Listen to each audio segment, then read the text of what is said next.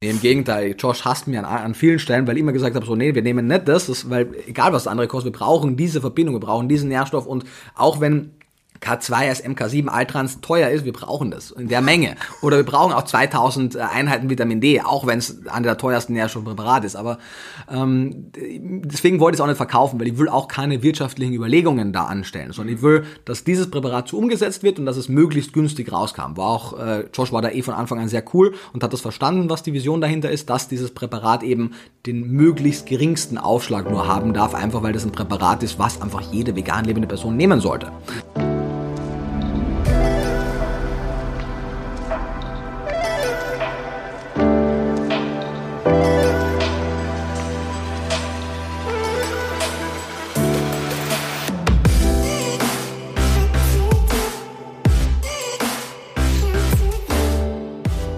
Einen wunderschönen guten Morgen, guten Mittag oder guten Abend und herzlich willkommen bei einer weiteren Episode Vegan, aber richtig.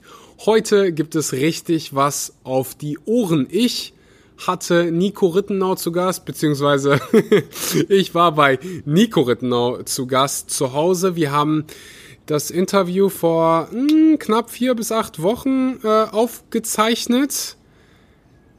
Es geht natürlich um das Multinährstoffpräparat, das Nico Rittenau formuliert hat, zusammen mit Vivo Life auf die Beine gestellt hat. Und es hat sich verschoben. Ich habe so viele Nachrichten bekommen. Hey Axel, wann zum Geier ist endlich dieses Multinährstoffpräparat erhältlich? Es hat sich verschoben, aber heute, wenn du das jetzt gerade hörst, ist es erhältlich. Und der Grund, warum es mich so freut und so viele andere so freut, ist, weil dieses Supplement darauf ausgelegt ist, alle Mikronährstoffe, alle möglichen kritischen Mikronährstoffe bei einer veganen Ernährung abzudecken. Es eliminiert viele verschiedene Supplements. Ich gebe dir ein ganz einfaches Beispiel. Ich habe ganz oft auf dem Podcast schon gesagt, hey, ich nehme selbst Vitamin B zwölf. Ich habe also ich habe ein Vitamin B zwölf Supplement, ich habe ein Vitamin D Supplement, ich habe ein Multinährstoffpräparat, wo Selen, also einfach nur um Selen und Jod abzudecken, und dann habe ich noch Omega drei. Das sind vier verschiedene Supplements und das ist eine Menge. Es ist nicht ganz kostengünstig, was mir ja relativ egal ist, wenn es um meine Gesundheit geht. Ähm, aber es ist natürlich auch ein bisschen unpraktisch, immer vier Supplements mit mir rumzuschleppen. Und Nico ist Gott sei Dank hingegangen und hat gesagt, hey, ich will ein Produkt entwickeln, das all diese kritischen Nährstoffe abdeckt in einem Produkt. Und das soll kostengünstig sein. Genau das hat er gemacht. Mit nur sage und schreibe einundvierzig Cent pro Tag. Ich wiederhole das nochmal, mit sage und schreibe einundvierzig Cent pro Tag kannst du alle deine Mikronährstoffe abdecken, alle deine kritischen Mikronährstoffe abdecken. Vitamin B zwölf, Selen, Jod, Vitamin D und noch ganz viele weitere, über die wir natürlich heute auch sprechen. Das heißt, bevor es losgeht, gerne mal rübergehen zu Vivo Life. Vivo Life ist einer der nachhaltigsten Firmen, die es auf Planeten Erde gibt. Alle Mikronährstoffe Äh, Kapseln kommen in hundert Prozent kompostierbaren Verpackungen. Vivo Life ist es sehr wichtig, Plastik zu reduzieren, wo es nur möglich ist. Für jede Bestellung wird ein Baum gepflanzt. Bevor es also losgeht, sicher dir ein Multinährstoffpräparat. Das ist das beste Investment äh, oder eines der besten Investments, die du in deinem Leben machen wirst. Den Link dazu gibt es unten in der Podcast-Beschreibung für alle Neukunden, für alle, die zum ersten Mal bei Vivo Life bestellen. Du kannst zehn Prozent mit dem Code Schmunky sparen, schreibt sich S H M O N K E Y. S H M O N K E Y. Falls du schon Kunde bist und mich supporten willst, den Podcast supporten willst, benutzt gerne den Link unten in der Podcast-Beschreibung, um das zu tun. So, jetzt geht's los mit der Episode. Noch ganz kurz vorweg, wir werden äh, so ein paar Namen erwähnen. Ein Name ist Josh. Josh ist Mitgründer von Vivo Life, ein sehr, sehr guter Freund von mir auch. Äh, wir sprechen über Ferdinand ganz kurz, glaube ich mal. Ferdinand Beck war schon mehrere Male hier auf dem Podcast, ein gemeinsamer Freund von mir und Nico. Das ist ein sehr, sehr intimes Interview, einfach weil wir Freunde sind und dann wäre alles andere halt einfach super unauthentisch und wir, ja, ähm, haben das einfach so gemacht, wie wir auch im Privaten miteinander reden. Von da an, äh, ich bin mir sicher, du wirst es genießen. Hier ist Nico Rittenau.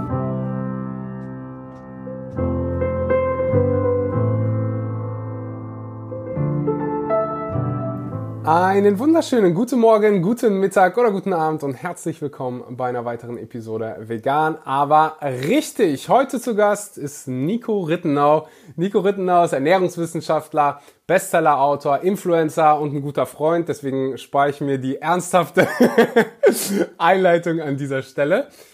Das hat man davon, wenn man mit dir befreundet ist. Man kriegt nicht mal ein Intro. Okay, danke. Vielleicht beim nächsten Mal. Das ist das, das dritte Mal, dass wir ein Gespräch auf dem Podcast haben, ähm, und dann kriegst du auch deine, dann kriegst du eine richtig geile äh, Introduction mit deinem TED-Talk und alles dabei. Nice, ich nagel dir darauf fest. Wie, wie geht's dir, wenn dir jemand sagt, dass ähm, du Influencer bist? Würdest du dich selber als Influencer bezeichnen? Nee, ich würde mich als Sinfluencer bezeichnen. Ich würde sagen, du hast deinen Buchstaben vergessen. Ähm, nee, Influencer klingt, finde ich, wie eine Krankheit. ähm, und Sinfluencer ist natürlich eine, eine sinnentleerte Wortschöpfung. Aha. Also von daher äh, alles schwierig. Du, im Endeffekt, nee, ich bin Ernährungswissenschaftler und aus irgendeinem Grund gucken sich halt Leute das auch auf Social Media an und folgen da. Aber ich sehe mich überhaupt nicht in erster Linie als Influencer. Mhm. Interessant, interessant. Schön, dass äh, du heute hier bist, beziehungsweise... Hey, Boni. Das, schön, dass du da sagen. bist. Schön, dass ich hier sein darf. Sehr gerne. Heute geht es um ein Projekt, auf das äh, die ganze Welt quasi wartet. Ähm, das Multinährstoffpräparat, das du entwickelt hast. Ich krieg täglich Nachrichten, ich bin mir sicher, du kriegst auch täglich oh mein Nachrichten. Gott, ja. Wann kommt es raus? Wann kommt es raus? Ich weiß, dass bei Vivo Life, der äh, Supplement-Hersteller, mit dem du das machst, täglich Nachfragen ankommen, meistens von derselben Person, aber ja, ist, und ist es jetzt dieses Whole oder ist es das, wie hieß das andere, Thrive? Yeah, yeah, yeah. So nein, das ist nichts davon. ist nichts davon. Deswegen machen wir heute die Episode, wir gehen gleich als allererstes mal ähm, durch, was ist das Multinährstoffpräparat, warum überhaupt, und dann am Ende habe ich auch noch mal Fragen gesammelt, die so häufig auftreten, ähm, damit jeder am Ende dieses Podcasts weiß, worum es geht. Also Multinährstoff. Wie kam das überhaupt zustande? Also war das so, Nico ist eines Morgens aufgewacht und dann, hey, ich mache ein Multinährstoffpräparat, oder wie hat sich das entwickelt? Genau so nicht. Nee, ist genau das Gegenteil. Angefangen hat's, also vielleicht muss ich wirklich ein bisschen ausholen. Wie die meisten vegan lebenden Menschen, also ich bin jetzt so ungefähr sieben Jahre vegan, zwanzig dreizehn wurde ich vegan, und wie die meisten Menschen bin ich sozialisiert worden mit der veganen Ernährung im Sinne von, hey, es gibt da dieses eine kritische Vitamin, Vitamin B zwölf, und das muss man im Moment noch supplementieren, weil eben die Produktionsmethoden der pflanzlichen Lebensmittel noch gut sind, nicht gut genug sind, aber alles andere kriegst du mit einer vollwertigen veganen Ernährung. Okay, cool. Habe ich dann auch so gemacht, und irgendwann kam dann halt auch noch zur Sprache, naja, wir sind vielleicht ein bisschen zu wenig an der Sonne, vielleicht brauchen wir etwas Vitamin D. Und das war es dann über Jahre hinweg. Und das Ganze habe ich dann so weitergeführt, habe auch nur diese zwei Dinge supplementiert, bis ich dann angefangen habe, mein erstes Buch zu schreiben, Vegan Klischee ade, das kam im September zweitausendachtzehn raus. Zu schreiben begonnen habe ich daran so ungefähr zwei Jahre vorher, und ähm, die Art und Weise oder die, die erwarteten Ergebnisse, die ich eigentlich hatte, als ich angefangen habe zu schreiben, haben sich überwiegend nicht bestätigt. Ich dachte eigentlich, dass das Buch darauf hinauslaufen wird, dass die meisten Dinge, die an veganer Ernährung kritisiert werden, komplett aus der Luft gegriffen sind und das eigentlich alles nicht stimmt. Mhm. Und deswegen hieß es auch, der Titel war ja Vegan Klischee ade, da ging es mir am Anfang nur darum, all diese Klischees eigentlich fundiert zu widerlegen. Im Laufe des Schreibprozesses bin ich aber draufgekommen, weil ich natürlich jetzt auch nicht mit der Vegan-Brille drauf geguckt habe, sondern halt einfach als Ernährungswissenschaftler, dass an einigen Punkten zumindest was dran ist. Viele Dinge sind tatsächlich aus der Luft gegriffen und total absurd, aber äh, gewisse Nährstoffe kriegt man in, zumindest in Europa, in den Dachstaaten, in einer veganen Ernährung deutlich schwieriger als in einer Mischkost. Was es nicht heißt, dass unbedingt die Mischkost deswegen präferabel wäre, auch abseits der Ethik, weil ein Lebensmittel besteht eben aus mehreren Nährstoffen natürlich, aber manche Nährstoffe können kritischer sein als äh, in der klassischen Mischkost. Und je weiter ich mir das Thema eingelesen habe, desto mehr kamen einige Fragezeichen auf und einige Unzulänglichkeiten der veganen Ernährungsweise. Und ich wurde mir immer unsicherer, wie ich das gut kommunizieren kann, weil ich bin natürlich ein Stück weit so in diesem, in diesem, in dieser schwierigen Situation, dass ich auf der einen Seite natürlich als Ernährungswissenschaftler die Datenlage komplett unverfälscht präsentieren möchte und sagen möchte, das sind all die Dinge, die potenziell zu beachten wären. Auf der anderen Seite verstehe aber natürlich, dass die meisten Menschen sich nicht mit Ernährungswissenschaft so tief auseinandersetzen wollen und nicht zehn verschiedene Dinge einnehmen wollen und vor allem auch bei einigen Dingen, wo es unsicher ist, weil es nicht genug Daten gibt, auch da vielleicht nicht gewillt sind, sozusagen auf Nummer sicher zu gehen. Und ab einem gewissen Punkt äh, stieß ich dann mehr und mehr auf Veröffentlichungen zum Beispiel von der Harvard University oder von der Tufts University, von Doktor Walter Willett, einer der meistzitierten Epidemiologen unserer Zeit, die alle immer wieder Multinährstoffpräparate empfohlen haben, auch für die Mischkost, um zu sagen, hey, das ist ein Sicherheitsnetz, damit kannst du die kritischen Nährstoffe abdecken. Und das geht so ein bisschen gegen die Meinung von einigen Vertretern der veganen Bewegung, die per se sehr kritisch sind gegenüber Supplementierung und auf der anderen Seite gerade auch Multinährstoffpräparaten sehr skeptisch gegenüber sind. Und mit dieser, mit dieser, ja, am Ende des Tages unklaren Situation für mich, bin ich dann ehrlich gesagt auch noch eine Zeit lang weitergegangen, bis ich dann ähm, mit meinem Master in Mikronährstofftherapie und Regulationsmedizin angefangen habe, unter anderem genau aus diesem Grund, weil ich mehr über Nährstofftherapien und Mikronährstoffe insgesamt lernen wollte. Und je mehr ich von Hausarbeit zu Hausarbeit, von Test zu Test, von Vorlesung zu Vorlesung über das Thema der Mikronährstoffe erfahren habe, desto klarer war für mich, dass das Bild der öffentlichen Meinung zu Nährstoffen in Supplementform überwiegend falsch geprägt ist. Und zwar an beiden Seiten. Sowohl die Leute, die sehr stark für Mikronährstoffe in Supplementform äh, argumentieren, als auch die Leute, die dagegen argumentieren. Beide scheinen die Datenlage nicht zur Gänze zu kennen. Und die Tatsache, dass Mikronährstoffpräparate und vor allem auch Multis so verschrien sind, es gibt auch einige Studien, die zum Beispiel wie die SELECT-Studie nahelegen, dass gewisse Nährstoffsupplemente sogar negative Effekte verursachen, die krankeln oft an einem schlechten Studiendesign bzw. an einem mangelnden Verständnis der Gesamtdatenlage. Lange Rede, kurzer Sinn, bevor das ja zu langer Monolog wird. Ähm, aber an einem gewissen Punkt war sehr klar von der Datenlage her, dass der beste Weg für eine vegetarische und vegane und ehrlich gesagt auch für die standardwestliche Mischkost wäre, ein gut zusammengestelltes, auf deren Bedürfnisse zugeschnittenes Multinährstoffpräparat zu nehmen. Denn wenn das klug dosiert ist und von den Zusammenstellungen her auf ihre Bedürfnisse, auf ihre Nährstoffbedürfnisse zugeschnitten ist, dann können die, egal ob sie sich jetzt so vegan ernähren oder so vegan ernähren, ihren sogenannten Upper Level, Maximalwert, also das Tolerable Upper Intake Level, die Maximalzufuhr eines Nährstoffes nicht überschreiten und auf der anderen Seite aber sicher sein, dass sie, auch wenn sie sich mal einen Tag nicht so ausgewogen ernähren, immer noch die Mindestzufuhr an den kritischen Nährstoffen kriegen. Und das war dann sozusagen der Moment, wo ich dann dazu übergegangen bin, gar nicht mehr eigentlich B zwölf Supplements zu empfehlen, sondern zu sagen, nimm B zwölf, aber im Rahmen eines gut zusammengestellten Multinährstoffpräparats. Und dann ging es darum zu gucken, was gibt es denn da zu diesem Thema? Und es gibt da eine ganze Reihe. Ich habe auch ein äh, kostenloses E-Book veröffentlicht. Zumindest das kommt diesen Sonntag raus. Wir sprechen ja heute. Das heißt, bis das rauskommt, ist das wahrscheinlich auch schon draußen.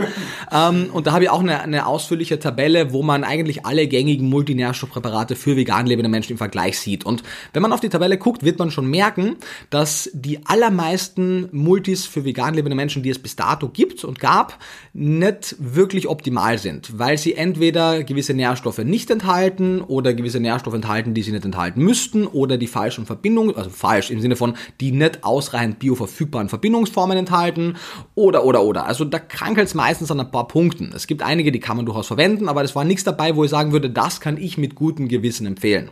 Und dann ging es halt, wie wir ja eh auch dann gemeinsam auf Bali waren, während ihr ja dann in Bali Sachen gemacht habt, war ich im Zimmer eingesperrt und habe meine S E P-Arbeit geschrieben.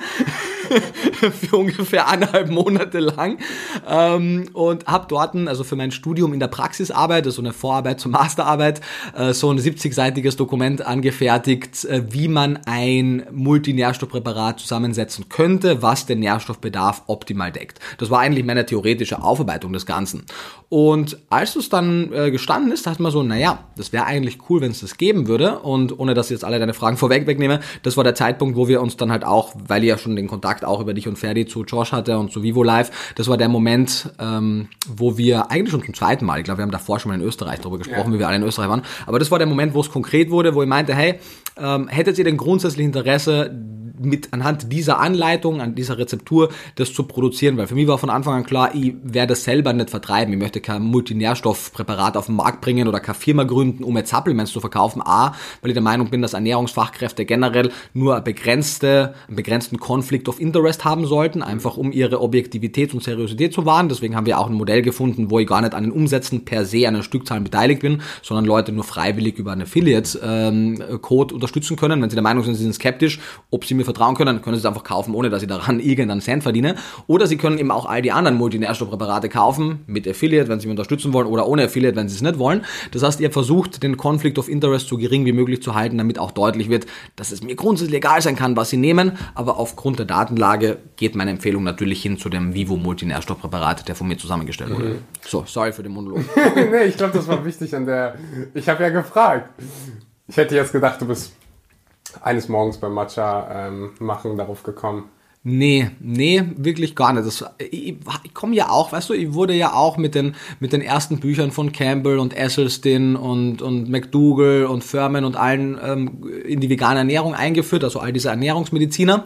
Und Furman ist da noch ein bisschen Ausnahme, aber die meisten von ihnen und auch Banar sind sehr skeptisch gegenüber Supplements und empfehlen wenig bis kein. Also B zwölf empfehlen alle, aber darüber hinaus relativ wenig. Und das war eben auch sehr lange mein Mindset. Und das war nicht das erste Mal, dass ich in den letzten sieben Jahren, seitdem ich mich mehr und mehr und zumindest in den letzten fünf Jahren auf akademischem Niveau damit beschäftige, meine Meinung überwiegend ändern musste. Einfach, mhm. weil meine vorgefertigte Meinung zu einem gewissen Zeitpunkt einfach nicht mehr der wissenschaftlichen Datenlage entsprach. Und äh, da hat man halt zwei Möglichkeiten. Entweder man bleibt halt stur, weil man Recht haben möchte oder irgendwie Sorge hat, oder Sorge hat, seine eigene Meinung zu revidieren, oder man macht genau das, revidiert die eigene Meinung und ist einfach ähm, ein redlicher Wissenschaftler, wie es für die sein sollte. Ja, sehe ich auch so. Ich gucke mir gerade dein E-Book an und bin währenddessen auf ein äh, anderes Video. Ist. Was guckst du denn an? Nee, ich war nur auf der Suche nach deinem, nach deinem E-Book, was es ähm, auf deiner Webseite kostenlos yes. äh, gibt. Den Link dazu findest du auch unten in der Podcast-Beschreibung. Das sind eigentlich, du siehst das noch nicht, aber es sind eigentlich zwei E-Books. Also es gibt ja dieses eine hundertseitige äh, genau, kostenlose E-Book zum Multinährstoffpräparat per se. Mhm. Und dann kommt jetzt am Samstag noch eine neue Auflage, eine dritte Auflage von dem E-Book. Das nennt sich äh, Nikoritin und Friends, das Einmaleins der veganen Ernährungsweise. Das gibt es zwar jetzt auch schon auf der Webseite, wenn man da in einem Reiter geht unter mhm. Bücher, gibt es kostenloses E-Book. Das wird jetzt auch komplett neu überarbeitet und da gibt es auch noch einmal die Tabelle, von der wir gerade gesprochen haben. Weil diese eine Tabelle, die die unterschiedlichen Multis vergleicht, die ist in diesem E-Book drin. Ah, okay. Genau. Ist das auch die Tabelle, die ich auf Insta, die du auf Instagram gepostet hast? Ja, genau. Okay. Die, okay. die es auch auf der Webseite zum Multinährstoffpräparat von Vivo gibt, aber im P D F von Vivo selbst nicht, weil es ein Vivo-P D F im Endeffekt der wurde und ich wusste nicht, ob es eine schlaue Idee ist, dann irgendwie da all diese vergleichenden Marken reinzugeben. Mhm. Ähm, deswegen haben wir das auf die, auf die Webseite separat gestellt. Okay, ich hoffe, irgendjemand macht sich die Mühe, das auch auf Englisch zu übersetzen. Ich bilde mal ein, dass das Na, ich glaub, Plan doch, ist. Irgendjemand, das ist auf jeden Fall im Plan, das habe ich... Äh, Wobei man natürlich dazu sagen muss, sorry, dass ich unterbrochen habe. Ähm, ja. Ja, ist besser um Verzeihung, als um Erlaubnis zu fragen. Ähm, was wollte ich sagen? Genau, wobei ja auch beim Multi explizit dabei steht, es ist auf die Nährstoffbedürfnisse von in Europa lebenden, vegan lebenden Menschen äh, konzipiert und zugeschnitten. Das ist ein wichtiger Punkt, deswegen ist die englische Übersetzung aus Informationszwecken natürlich relevant, aber ich sehe das jetzt nicht als das optimale Präparat für Menschen in den U S A und Kanada. Sie können es mhm. nehmen, aber es sind einige Dinge dabei, die dort nicht so relevant werden. Gerade Dinge wie Jod und Selen zum Beispiel, ja. vor allem Selen, weil in Kanada und in Nordamerika die Böden Selen reicher sind. Ja, ja. Ah, genau. Das nur vorab. Sehr, sehr wichtig. Ja. Das, da kommen wir gleich auch noch zu, ja. was Überdosierung und sowas ja. äh, betrifft. Wenn du zusammenfassend sagen kannst, was in diesem Multinährstoff drin ist. Ich weiß, ich sehe es hier gerade, sind nicht wenige Dinge mhm. ähm, und ganz kurz dabei, warum die so wichtig sind. Wir haben, also als erstes schießt mir ins Auge Selen und Jod, mhm. was ich selbst genauso wie du, die ersten Jahre in meinem veganen Leben habe ich noch nie was davon gehört oder, oder hätte niemals gedacht, dass das irgendwie ein Problem sein könnte, weil oft hast du das halt in Literatur, in alter Literatur, wo du sagst, ah, Jod isst du einfach Salz mhm. und da ist äh, Salz ist mit Jod angereichert. Mhm. Ähm, bis ich mich dann auch irgendwann mal schlau gemacht habe. Also warum Jod, warum Selen? Ähm, vielleicht gehen wir ganz kurz durch die Nährstoffe durch, ja. weil ich auch in den Fragen ganz oft gesehen habe. Oh, warum davon, warum nicht davon? Macht Sinn. Also generell kann man eigentlich auch jede Frage, die du mir jetzt zu den Nährstoffen stellst, mit dem Satz beantworten, guck gerne in das hundertseitige kostenlose E-Book, weil da gibt's zu jedem dieser Nährstoffe ein ganzes Kapitel, wo anhand der Datenlage aufgezeigt wird, warum ist er drin, warum macht es Sinn, warum in dieser Dosierung, warum in dieser Form. Aber mhm. trotzdem können wir es ja, ja, ja zusammenfassend oberf- genau sagen. Ja. Ähm, willst du mit Jod und Selen anfangen? Gerne. Ja. Ähm, also zu Jod, du hast schon richtig gesagt, per se hat einmal die mischköstliche Bevölkerung eigentlich in Deutschland und in den Dachstaaten kein wirkliches Problem mit Jod, weil die Jodsalzprophylaxe das abfedert. Man nimmt äh, pro Gramm Salz zwanzig Mikrogramm Jod auf, wenn man Jodsalz verwendet, und wenn man sich an die offiziellen Empfehlungen hält, fünf bis sechs Gramm maximal, kommt man auf hundert bis hundertzwanzig Mikrogramm. Das ist ein bisschen unter den Empfehlungen von hundertfünfzig bis zweihundert Mikrogramm. Aber du hast in Milch, Käse, Fisch, Fleisch, Eiern hast du immer ein bisschen Jod drin. Und die meisten essen mehr als fünf Gramm Salz, oder? Genau, wobei natürlich die meisten nicht hundert Prozent ihres Salzes jodiert essen. Ah, okay, ja, ja. Genau, aber also im, im Schnitt, wenn man Jodsalz verwendet, kommen die Deutschen mehr oder weniger dorthin, wo sie hin sollten. Ähm, wenn man, und das hat die Nationale Verzehrstudie zwei, zweitausendacht, glaube ich, haben die rausgemacht, wenn man Jodsalz rausrechnen würde, weil das ist ja eigentlich auch ein unnatürliches Supplement, mhm. dann würden über neunzig Prozent der Leute auch mit der Mischkost zu wenig kriegen. Man sieht hier also, vegan lebende Menschen sind ja die einzigen, die auf ein Supplement angewiesen sind.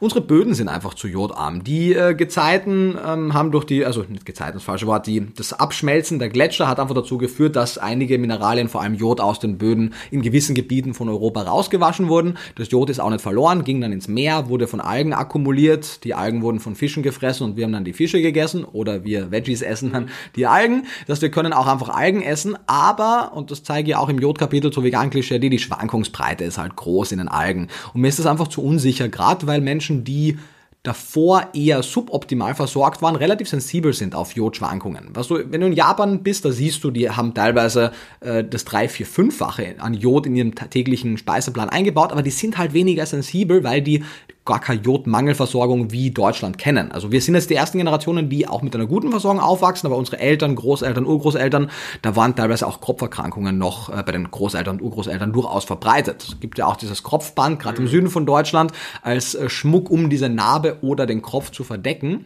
äh, weil eben was passiert, wenn man zu wenig Jod zu sich nimmt. Das betrifft vor allem die Schilddrüsenfunktion, und die Schilddrüse, wenn die zu wenig Jod hat, kann die nicht ausreichend Schilddrüsenhormone produzieren und kompensatorisch fängt die an, äh, sich zu vergrößern, um das ein bisschen zu kompensieren, und dann kann es eben zu einer Fehlfunktion der Schilddrüse kommen. Und auch wenn einige Untersuchungen, es gibt da nämlich wenig dazu, aber aus den U S A gibt es zumindest aus der Adventist Health Study Daten, dass vegan lebende Menschen sowohl in Bezug auf die Unter- als auch die Überfunktion ähm, gleich gut oder sogar besser als die mischköstliche Vergleichsgruppe abschneiden, kann man halt diese Werte nicht eins zu eins auf Europa übersetzen.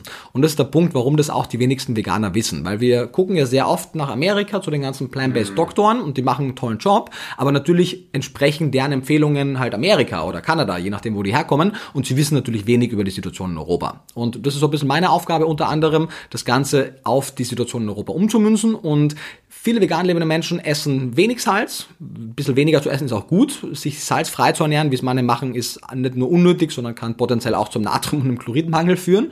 Und selbst wenn sie normale Mengen an Salz essen, essen viele davon kein jodiertes Salz. Plus sie essen weniger oft auswärts, weil es meistens draußen kein gutes veganes Angebot gibt. Das heißt, sie kriegen auch weniger von der Jodsalzprophylaxe mit. Und wenn sie dann nicht supplementieren oder ab von diesen halbwegs schwankungsarmen Algen wie Nori, da könnte man noch was damit machen. Wenn sie die nicht regelmäßig essen, werden die zu wenig Jod kriegen. Und das wird man nicht innerhalb von einer Woche oder einem Monat oder vielleicht auch von einem Jahr merken, aber es wird auf Dauer das Risiko für Schilddrüsenerkrankungen erhöhen. Zumindest auch so latente, subklinische Formen, die einfach ein bisschen Unwohlsein mit sich bringen, die man jetzt vielleicht auch nicht im ersten Moment auf die Schilddrüse ummünzen würde. Mhm. Deswegen ist Jod drin. Ganz kurze Frage zu Jod. Ich weiß nicht, ob... Ich bin mir eigentlich ziemlich sicher, dass wir beide mal eine Konver- Konversation über Jod hatten. Und wenn ich mich richtig dran erinnere, ist es beispielsweise bei Sojasauce, mhm. die bio ist, darf kein Jod verwendet werden. Mhm. Habe ich das richtig in meinem Kopf? Das kann, also die Bio-Verordnung grundsätzlich sagt aus. Ich kann dir nur den Gesetzestext zitieren, weil was die Hersteller daraus machen, umliegt uns so ein bisschen denen. Aber der Gesetzestext sagt, dass die Zugabe von Mineralstoffen, Vitaminen ähm, nur dann zulässig ist in Bioprodukten, wenn es der Produktionsprozess nicht nur erlaubt, sondern ähm, vorschreibt. Da kann man jetzt natürlich argumentieren, in der Pflanzenmilch zum Beispiel, würde es der Produktionsprozess nicht vorschreiben, dass wir B zwölf dazugeben, damit es ein adäquates Äquivalent für Kuhmilch ist. Da kann man streiten. Aber das ist zum Beispiel der Grund, warum Biohersteller auch niemals Calciumphosphat dazugeben oder Calciumcitrat, wie es konventionelle Hersteller tun, sondern halt über diese Alge gehen, die ja kein zugesetzter Nährstoff ist, sondern ein Lebensmittel, und dann kommt die Lithothamnium Calcareum Alge rein, die ein bisschen komisch schmeckt und auch ein bisschen andere Nährstoffe hat, die dann keiner genau kennt, zum Beispiel Jod, äh, wie viel da drin ist. Und das ist dann, also im Biolandwirtschaft, ihr habt auch im neuen Kapitel, im neuen Buch ein Kapitel dazu, im Low-Budget-Vegan-Buch, was im November, Dezember rauskommt. Ich bin gerade relativ tief in der Materie drin. Ich finde Bio per se auf jeden Fall cool, aber manche Richtlinien der Bio-Produktion sind absurd, und einer davon ist diese, diese sehr starke Restriktion der Anreicherung. Und ob jetzt eben Jodsalz verwendet werden darf, kommt ein bisschen auf die Menge drauf an. Sojasauce ist relativ salzig, das heißt, da macht das Salz schon einen relevanten Anteil des Gesamtprodukts aus, und da könnt ihr mir vorstellen, dass es laut Bio-Richtlinie schwierig bis unmöglich ist, hier jodiertes Speisesalz zu nehmen.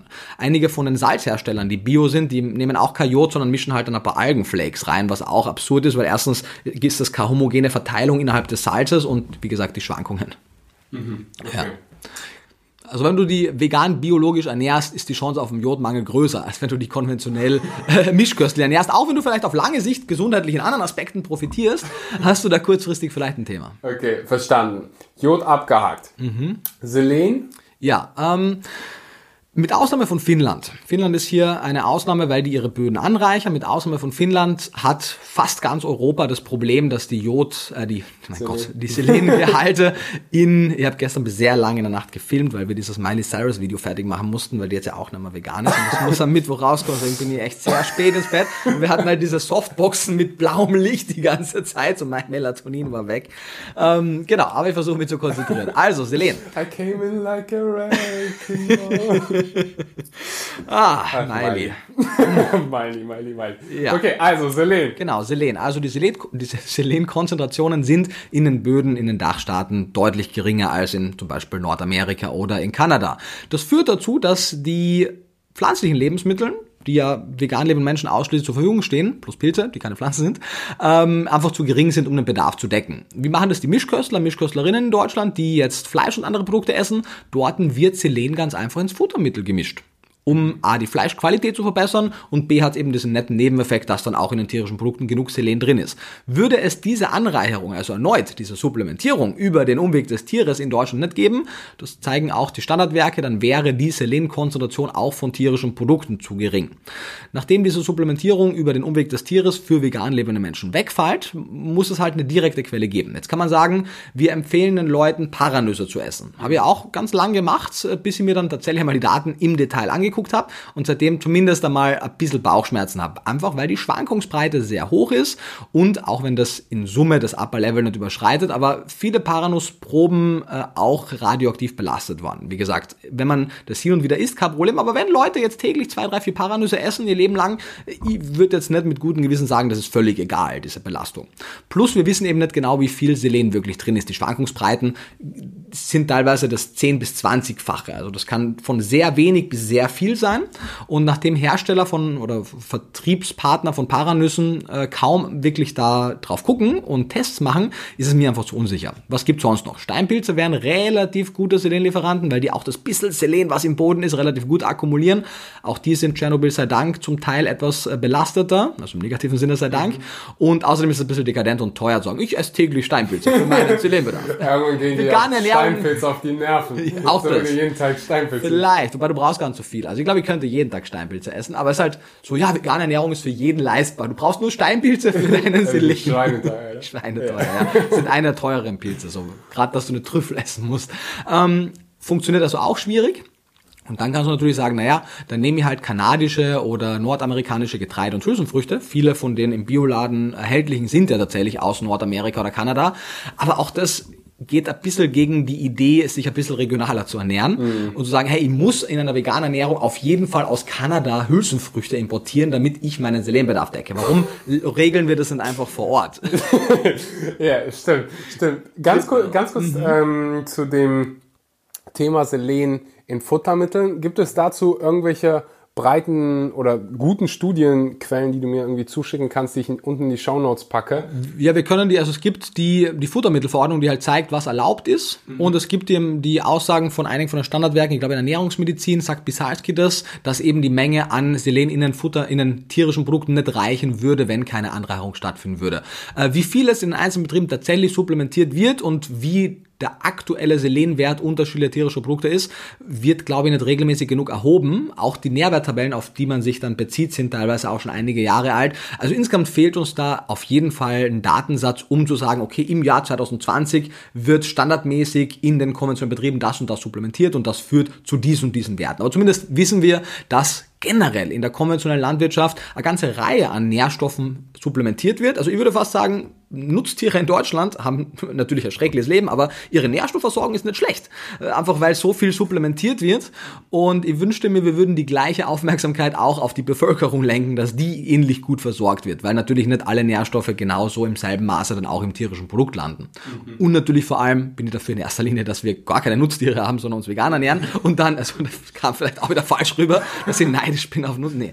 Ähm, so, dass wir halt vegan lebenden Menschen die gleiche Aufmerksamkeit auch zukommen lassen. Ähm, ja, und letztendlich, das war der Grund dafür, warum Selen drin gelandet ist. Selen und Jod sind die zwei wichtigsten Nährstoffe für die Schilddrüsenfunktion und mittlerweile auch zum Glück kann ich, es hat, hält natürlich jetzt keiner, keiner wirklichen Peer-Review stand, weil es zu wenig Daten sind und die auch nicht gescheit erhoben wurden, aber ich mache ja zumindest im Rahmen meiner sehr begrenzten Möglichkeiten zumindest noch einige Consultings, zumindest einfach bei, bei Freunden, für wirkliche eins zu eins Coachings habe ich nicht mehr Zeit, aber vor allem in der Schwangerschaft begleite ich einige Kollegen und Kolleginnen von mir und da wird mir immer wieder bewusst, wie sich innerhalb von sechs bis zwölf Monaten die Schilddrüsenwerte drastisch verbessern können, wenn die anfangen nach zwei, drei, vier Jahren veganer Ernährung, in denen sie nicht supplementiert haben, Jod und Selen zu sich nehmen.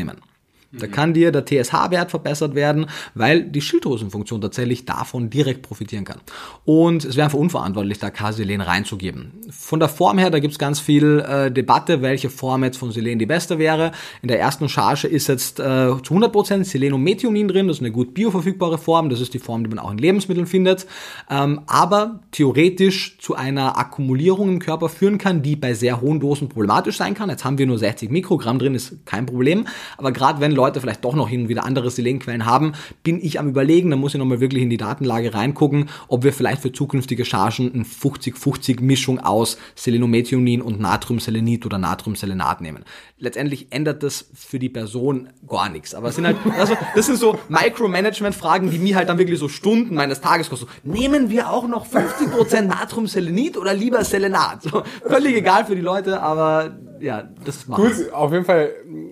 Gut zu wissen, dass sich jemand Gedanken darüber macht und nicht einfach, oh, wir nehmen das, weil das am günstigsten ist. Nee, im Gegenteil, Josh hasst mich an, an vielen Stellen, weil ich immer gesagt habe, so, nee, wir nehmen nicht das, das weil egal was das andere kostet, wir brauchen diese Verbindung, wir brauchen diesen Nährstoff und auch wenn K zwei als M K sieben Altrans teuer ist, wir brauchen das in der Menge. Oder wir brauchen auch zweitausend Einheiten Vitamin D, auch wenn es einer der teuersten Nährstoffpräparate ist. Aber ähm, deswegen wollte ich es auch nicht verkaufen, weil ich will auch keine wirtschaftlichen Überlegungen da anstellen, sondern ich will, dass dieses Präparat so umgesetzt wird und dass es möglichst günstig rauskam. War auch äh, Josh war da eh von Anfang an sehr cool und hat das verstanden, was die Vision dahinter ist, dass dieses Präparat eben den möglichst geringsten Aufschlag nur haben darf, einfach weil das ein Präparat ist, was einfach jede vegan lebende Person nehmen sollte.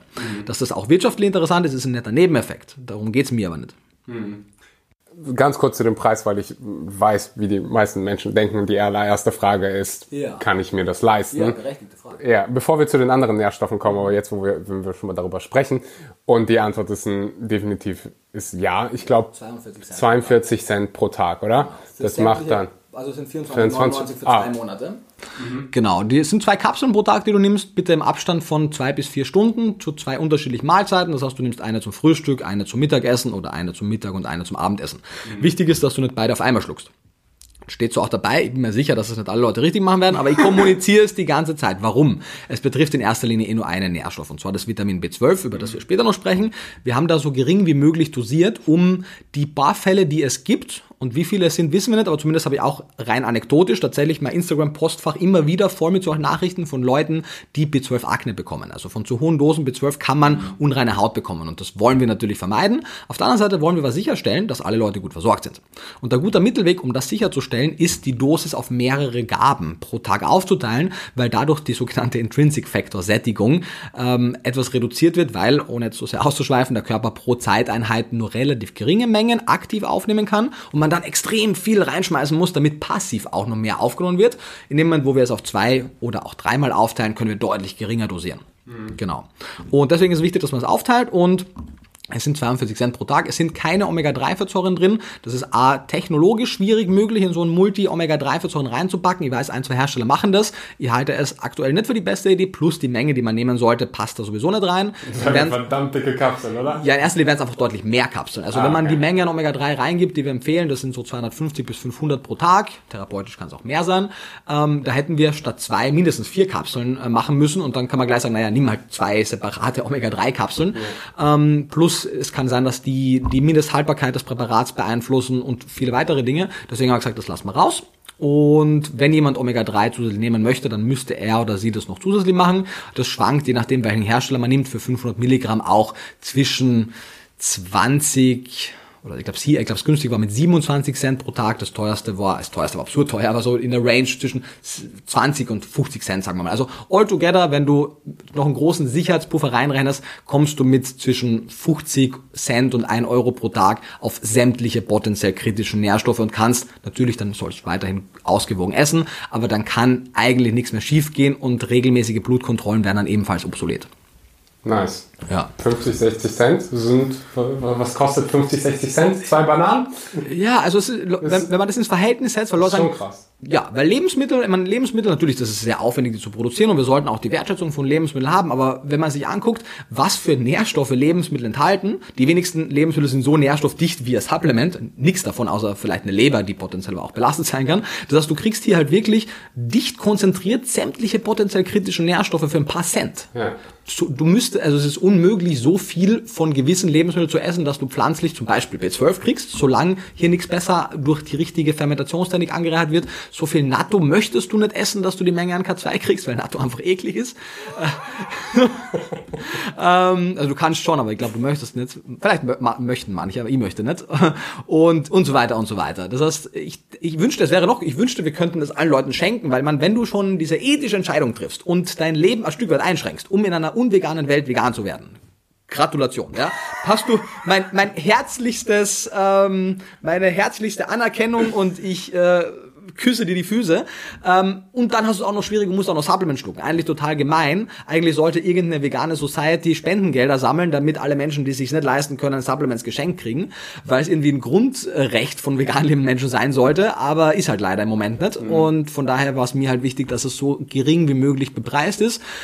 Vivo ist, so wie alle anderen Konzerne, natürlich ein Wirtschaftsunternehmen, die haben Mitarbeiter, die sie beschäftigen müssen und Produktionskosten und so weiter, aber ich denke, dass wir hier, also wenn man es vergleicht auch mit anderen Präparaten, es gibt in der Preisklasse mit so vierzig bis fünfzig Cent auch ein paar andere Präparate, die deutlich weniger vor allem von den teureren Nährstoffen haben, wie K zwei und Vitamin D aus Algen und weiteres, wo man schon sieht, da ist eine andere Marge dahinter und die paar Präparate im Markt, die es zwischen elf und zwanzig Cent gibt, die also deutlich günstiger sind. Ein Blick auf die Nährstoffverteilung und auf die Formen, die verwendet wurden, zeigt auch, warum sie so viel günstiger sind. Ja, und was, was Vivo Life trotzdem macht, sind die Tests, die natürlich sehr, sehr aufwendig sind und trotzdem viel Geld kosten, plus die Verpackung.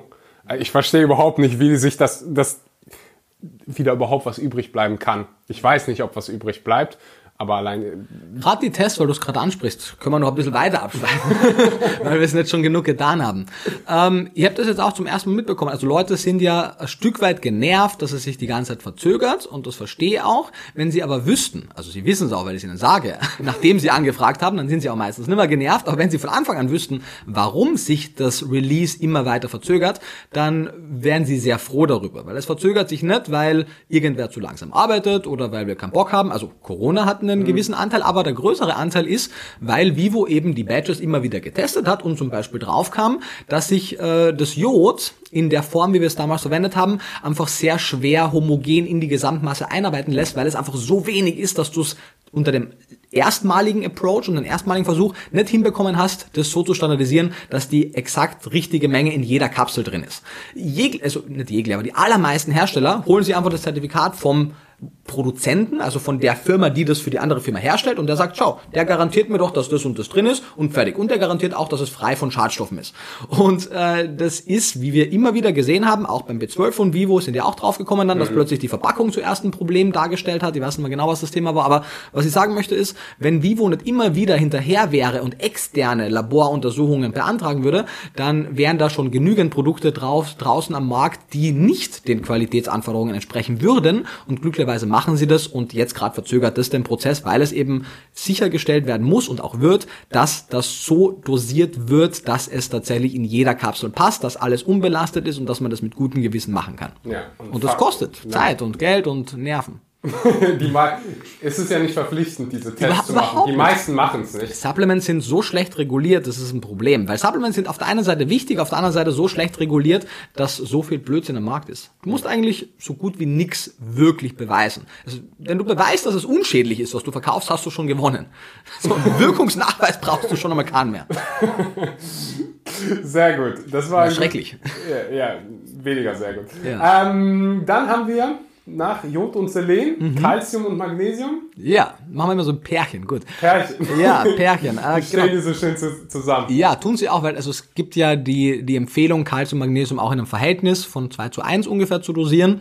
Ähm, Manche empfehlen auch ein eins zu eins Verhältnis. Ihr habt deswegen doppelt so viel Calcium wie Magnesium genommen. Das sind, korrigieren wir, wenn das anders steht, ich glaube, es sind zweihundert zu hundert, oder? Ja, es ist ziemlich sicher zweihundert zu hundert. Und der Grund dafür war, dass potenziell Kalzium deutlich kritischer in der veganen Ernährung ist als Magnesium. Magnesium kriegst du relativ gut über vollwertige pflanzliche Lebensmittel. Kalzium, wenn du keine Kalzium angereicherte Pflanzenmilch zu dir nimmst, kein mit Kalziumsulfat produzierten Tofu zu dir nimmst, oder nicht, was ich nicht, wahnsinnig viel Brennnessel oder so weiter isst. Und das sehe ich, ich habe mittlerweile wirklich Dutzende, es grenzt an die hundert Speisepläne durchgerechnet, sowohl für unsere Bücher als auch für Klienten, als auch für mich aus Interesse. Und die meisten kommen, wenn sie ihren Tagesbedarf decken, selbst wenn sie sich vollwertig ernähren, nicht einmal im Ansatz an die D G E-Empfehlung mit tausend Milligramm pro Tag. Die braucht man auch nicht unbedingt, aber zumindest achthundert sollten es sein. Das zeigen die großen Studien und auch die Fachgesellschaften, wie zum Beispiel die B D A in England. Und die meisten kommen aber ohne Pflanzenmilch eher in einen Bereich von dreihundert bis sechshundert maximal. Also sechshundert ist schon wirklich gut, wenn du das hinkriegst. Klar, wenn man nicht so viel isst wie du und Ferdinand. Ich wollte ja, ja. sagen, immer wenn ich das so für mich durchrechne, komme ich so easy auf tausend, aber dann ge- geht mir auch immer durch den Kopf, okay, Axel, so viel wie du isst oder wie Ferdi isst, genau. es, essen die meisten nicht. Plus auch, ihr esst ja auch, ich weiß nicht, ob bei dir das auch so ist, aber Ferdinand ist ja überwiegend ölfrei, zumindest zu Hause, du glaube ich auch, oder? Ja. Genau, und das heißt, damit fällt schon mal eine sehr energiedichte, aber eben kalziumarme äh, Quelle weg, die du natürlich mit kalziumreichen Lebensmitteln auffüllen kannst. Also es gibt die Möglichkeit, das zu decken, ohne Frage, aber wenn man Kalzium angereihte Pflanzenmilch wegnimmt, in den Plänen, die ich im Moment immer wieder bekomme und durchrechne, selbst wenn ich sie dann optimiere mit der Kalorienanzahl, die die Leute haben, schwierig, weil die verbrennen auch nicht so viel wie ihr. Die haben halt ihren normalmäßig aktiven Lebensstil und sind dann als Frau mit sechzig Kilo irgendwo zwischen eintausendachthundert und maximal zweitausend Kilokalorien pro Tag mhm. und essen aber Öl. Jetzt sind aber gerade, fällt mir einfach mal auf, die Empfehlungen sind ja auf den Durchschnittsmenschen angeschneidert. Sollte jemand wie ich, der, ich glaube, Durchschnitt ist zweitausend Kalorien, zweitausendzweihundert Kalorien? So, sowas in dem Bereich herum, ja. Genau. Also du bist ja auch größer und schwerer, aber so in dem Bereich, würde ich sagen, zweitausendvierhundert, ja. Jetzt esse ich doppelt so viel, sollte ich dann mal mindestens vier, also wenn ich weniger esse als viertausend, dann gehe ich hungrig schlafen. Wow, ja, ich meine, dann, also du hast tatsächlich, du kannst aus der, aus der Fülle an, an Lebensmittel schöpfen, ja.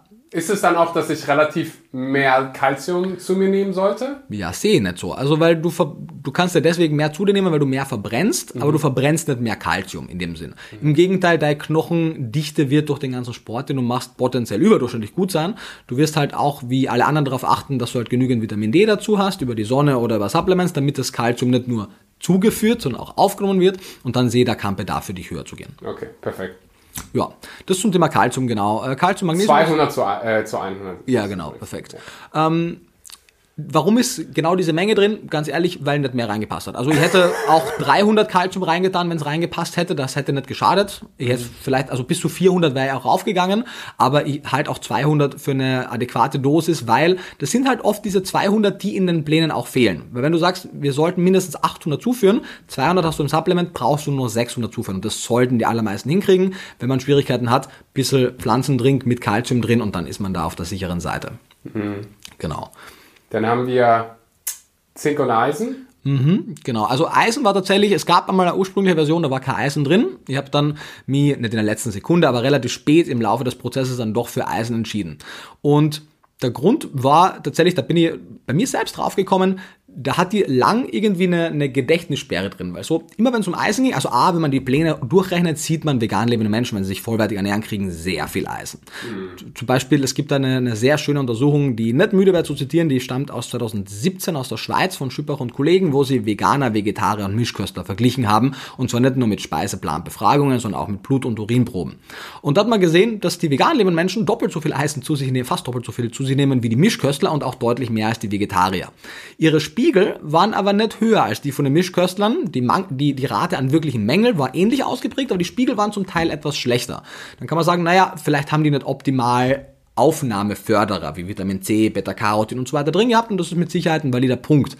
Trotzdem fühle ich mich wohler, wenn wir ein sozusagen rundum sorglos Paket für vegan lebende Menschen anbieten und das ist so ein Multinährstoffpräparat, dass wir auch Stoffe drin haben, die vielleicht nicht für alle unbedingt notwendig sind, die aber in dieser Dosierung niemandem schaden werden. Und Eisen ist da so ein, so ein Thema.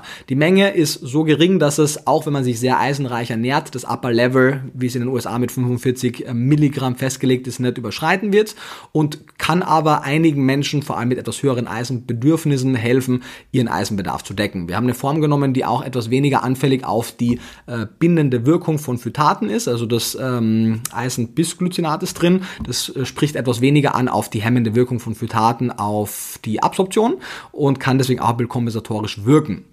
Empfehlung ist natürlich weiterhin, sich ausgewogen zu ernähren, auch Aufnahmeförderer mitzunehmen, aber ich fühle mich einfach wohler mit, mit den paar Milligramm Eisen, die drin sind.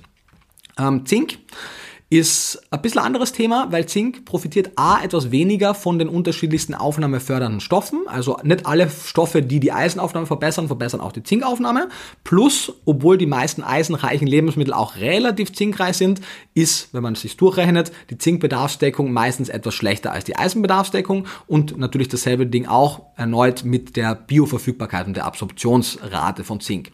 Und Grad, also es gibt einige Fälle, wo man auch relativ viel Zink verliert. Klassiker Beispiel als Mann verliert man mit jedem Ejakulat relativ viel Zink.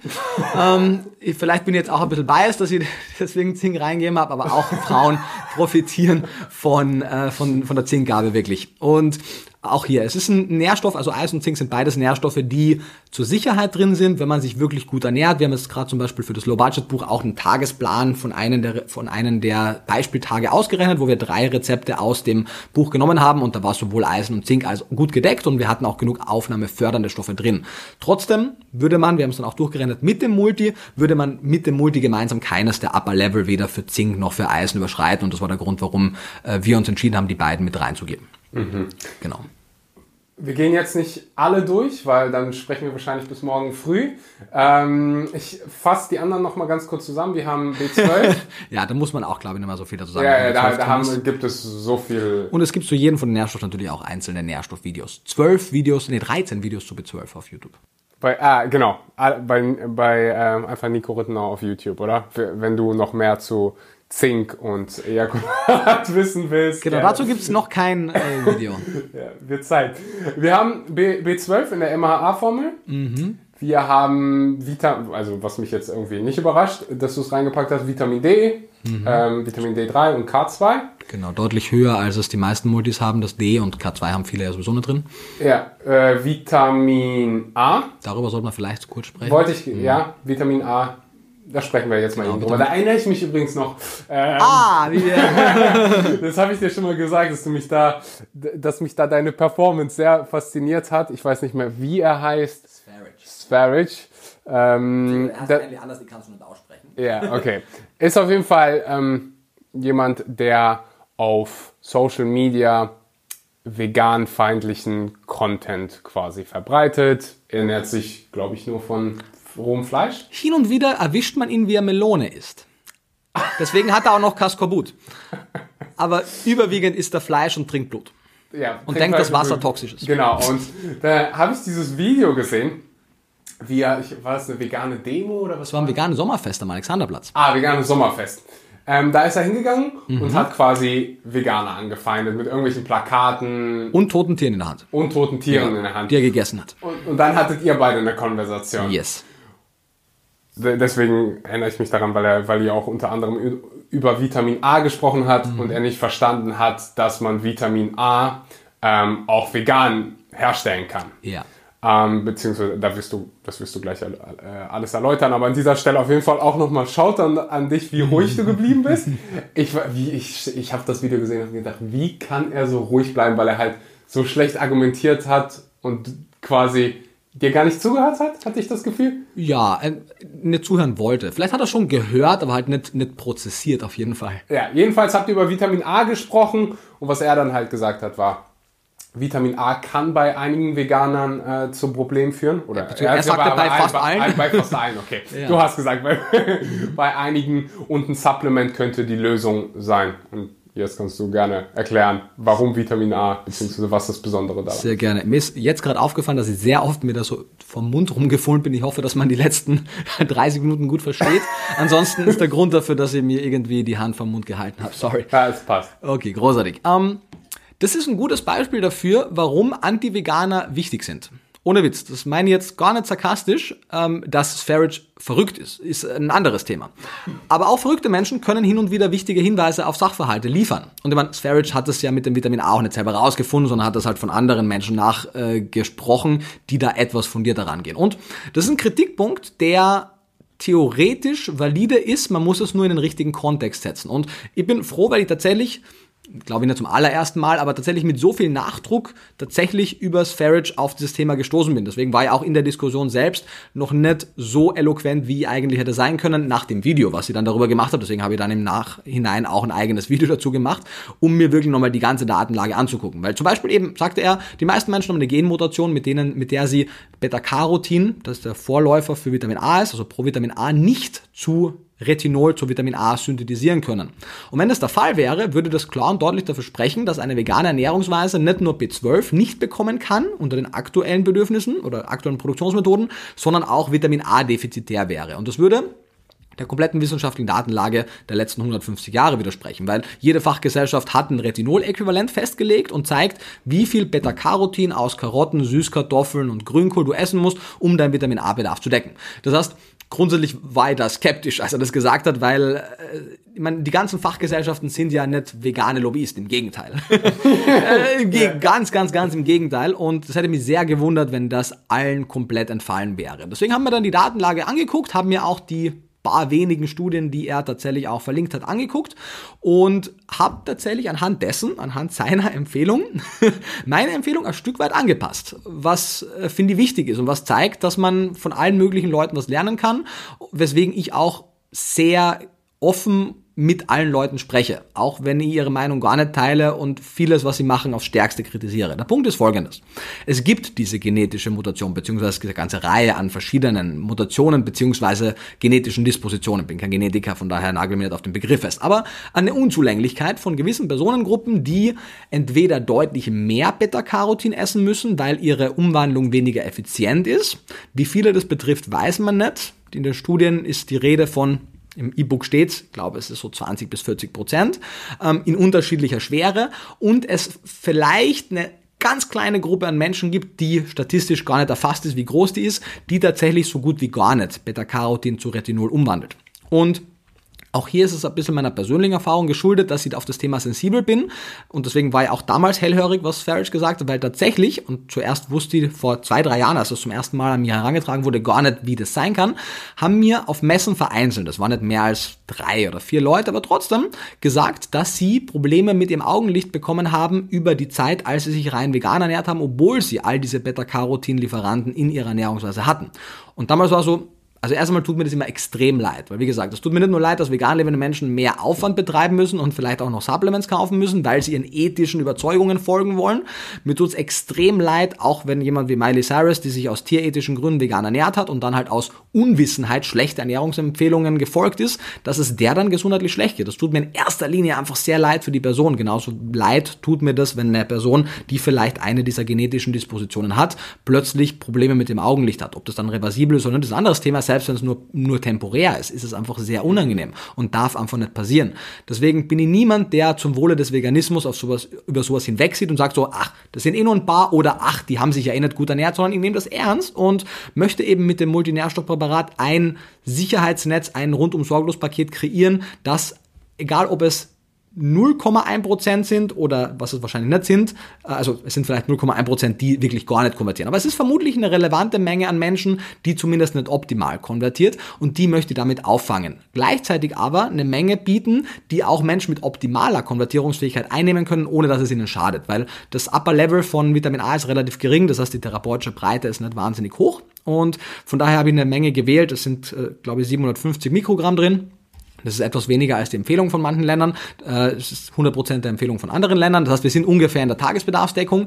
Und wenn der Körper dann eben noch weiter Beta-Carotin aus Beta-Carotin-haltigen Lebensmitteln aufnimmt, reguliert er die Konvertierung nach unten, weil er eben schon vorgeformtes Vitamin A über das Supplement bekommt. Das heißt, wenn die Person jetzt sich vegan ernährt, kann die keine Überdosierung bekommen, wenn sie weiterhin Beta-Carotin-reich ist. Aber was wir damit verhindern können, ist, dass gewisse Menschen eben unspezifische Mangelsymptome entwickeln. Und es ist kein Zufall, dass es so eine große Menge an Ex-Veganern gibt. Die haben sich alle katastrophal ernährt und das hätte bei allen nicht dazu führen müssen.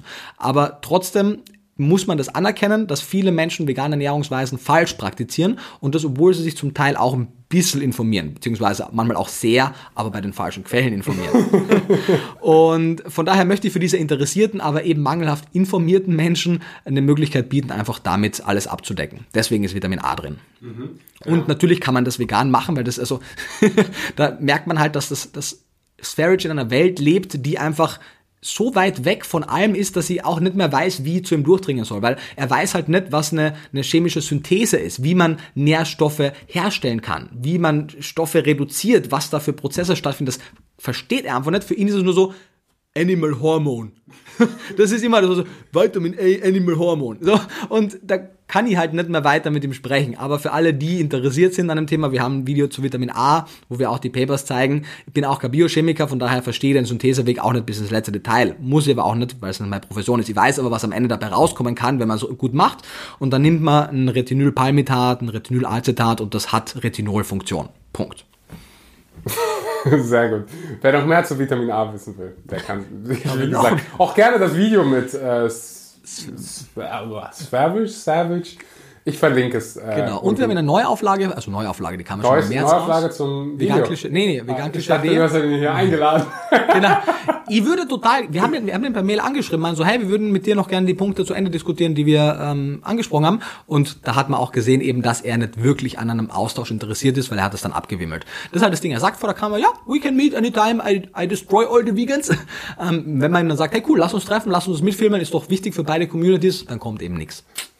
Ah, ähm, genau, neben Vegan Klischee ade, das äh, hat mittlerweile, das ist auch echt schon unangenehm dick, das hat jetzt ja irgendwie fünfhundertsechzehn Seiten oder so, weil noch ein Kapitel dazugekommen ist und da geht's auch um Vitamin A, also wenn man das nachlesen möchte, kann man das in der erweiterten Auflage, da ist so ein grüner Sticker links unten, das muss man drauf gucken, wenn da erweiterte Auflage draufsteht, dann ist das erweitert und für alle, die sie, die die erweiterte Auflage nicht haben, gibt's das Kapitel natürlich zum kostenlosen Download auf meiner Webseite slash vka-update. So, sehr schön. Werbeblock zu Ende, sorry. Dann haben wir Vitamin B zwei. Ja, Kochbuch habe ich übrigens auch. Ja. Vitamin B zwei. Ja, ein Satz dazu. Riboflavin ist laut D G ein kritischer Nährstoff. Wenn man hochrechnet, merkt man, wenn Leute so gut wie gar keine Pilze essen und nicht regelmäßig Mandeln und Hefeflocken essen, sind die ein bisschen unter der Empfehlung. Wenn sie eines dieser Lebensmittel regelmäßig essen, ihr esst die dauernd, weil alle lecker sind, mhm. dann hat man so viel Riboflavin, dass es kein Thema ist. Wir haben hundert Prozent der Bedarfsempfehlung reingegeben, weil als wasserlösliche Vitamin geringe Toxizität, na, immer wieder Toxizität. Ich dachte so, jetzt spreche ich es richtig aus. Falsch. Er kann nicht einmal dieses Wort aussprechen. Ähm, aber wir vertrauen ihm. Vitamin A. Genau, unter anderem. Ähm, Genau, das ist drin, damit abgehakt. Äh, ist wichtig für einen Kohlenhydrat-, Fett- und Eiweißstoffwechsel, steht auch alles im Buch, mhm. ist untoxisch in der Menge. Wenn man sehr große Mengen an Riboflavin zu sich nimmt, dann wird der Urin ein bisschen gelblicher, müssen wir gucken, ob das auch in der Dosierung zum Essen passiert. Wenn das passieren sollte, darf man sich da nicht, also muss man sich nicht erschrecken, darf man sich nicht wundern, das ist einfach nur Riboflavin, Flavus, ist lateinisch für goldgelb, und genau diese goldgelbe äh, Sache sieht man dann an der Golden Shower, wenn man dann, ja... Wobei Golden Shower, glaube ich, was anderes ist. Ja. Man, ja. Okay, wir haben, last but not least, ich glaube, ich habe nichts, na, ich bin mir sicher, ich habe nichts vergessen, weil es hier vor meiner Linse ist. Äh, äh, Cholin ist der mhm. letzte, spricht man so aus? Du, es kommt, glaube ich, sehr darauf an, in welchem Teil von Deutschland und Österreich du bist. Ich habe mittlerweile mir tatsächlich, ich habe Deutsch gelernt in den letzten Jahren, so ein bisschen, noch nicht fließend, aber so ein bisschen habe ich versucht, äh, meinen österreichischen Dialekt äh, zu reduzieren, zu, genau, anzupassen. Ja. Ähm, und irgendwie haben wir angewöhnt, früher habe ich China gesagt und hätte wahrscheinlich auch Cholin gesagt, und irgendwann habe ich angefangen, China zu sagen, weil das ein paar deutsche Gebiete irgendwie sagen, und jetzt sage ich immer Cholin, aber meine Leute hassen mich auch dafür. Keine Ahnung. Cholin. Manche sagen Cholin. China sagen ja auch viele Leute. China, China dann wird es auch China. China. Cholin heißen. Also da, wo ich herkomme, würde man sagen, würde man sagen China. China? Ah, China. Ja, da sind wir von der Wellenlänge. Ähm, genau, wir, ich, ich sage Cholin dazu. Du kannst auch Vitamin B vier dazu sagen. Vitamin B vier hört sich besser an. Ja, wobei... Aber dann ganz viele, das habe ich so ein paar Mal irgendwo gelesen bei so Anti... Ich gucke so ab und zu mal in so Anti-Veganer-Seiten ja, rein. Gut so. Man muss sich mal informieren. Man muss lernen. Ähm, und da wird es halt ganz, ganz oft dis- diskutiert. Ja. Was ist der Hintergrund? Ja, also der Hintergrund, warum es die diskutieren, ist, weil sie... Nein, nein, der Hintergrund, okay. Der Hintergrund, warum du das äh, in den Multinährstoff gepackt hast. Ja, ist tatsächlich auch Teil der, der äh, Sicherheitsnetzpolitik, der Rundum-Sorglos-Politik, weil...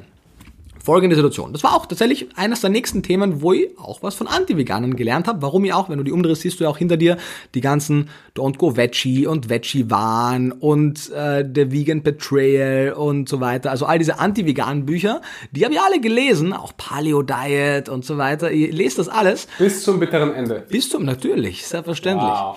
Und ähm, weiter kann man, also vieles davon ist amüsant und absurd, aber hin und wieder lernt man da auch echt wichtige Dinge. Und eines davon ist, dass, äh, wenn man nachforscht, tatsächlich seit dem Jahr neunzehnhundertachtundneunzig, war gerade mal sieben Jahre alt, neunzehnhundertachtundneunzig, wie alt warst du? Drei. Drei, okay, seitdem du drei Jahre alt bist und ich sieben, hat sich das Institute of Medicine in ihrer öffentlichen, zugänglichen Veröffentlichung dafür ausgesprochen, dass Cholin, Vitamin B vier, ein essentieller Nährstoff ist. In Deutschland, zwanzig zwanzig, wo ich neunundzwanzig Jahre alt bin und du... fünfundzwanzig Jahre alt ist, hat die Deutsche Gesellschaft für Ernährung und auch viele andere Fachgesellschaften immer noch nicht Cholin als essentiellen Nährstoff deklariert. Und wenn man nachfragt, ihr habt dann nachgefragt, sagen sie, ja, wir überarbeiten gerade die Zufuhrempfehlungen. Könnte es sein, dass Cholin dann klassifiziert wird, aber aktuell sehen wir es als nicht essentiellen Nährstoff. Das heißt es nicht, dass die D G E per se richtig ist und dass das I O M per se, äh, dass die D G E per se falsch ist und das I O M in, in Amerika auf jeden Fall richtig ist. Aber man sieht hier auf jeden Fall einen Dissens. Mhm.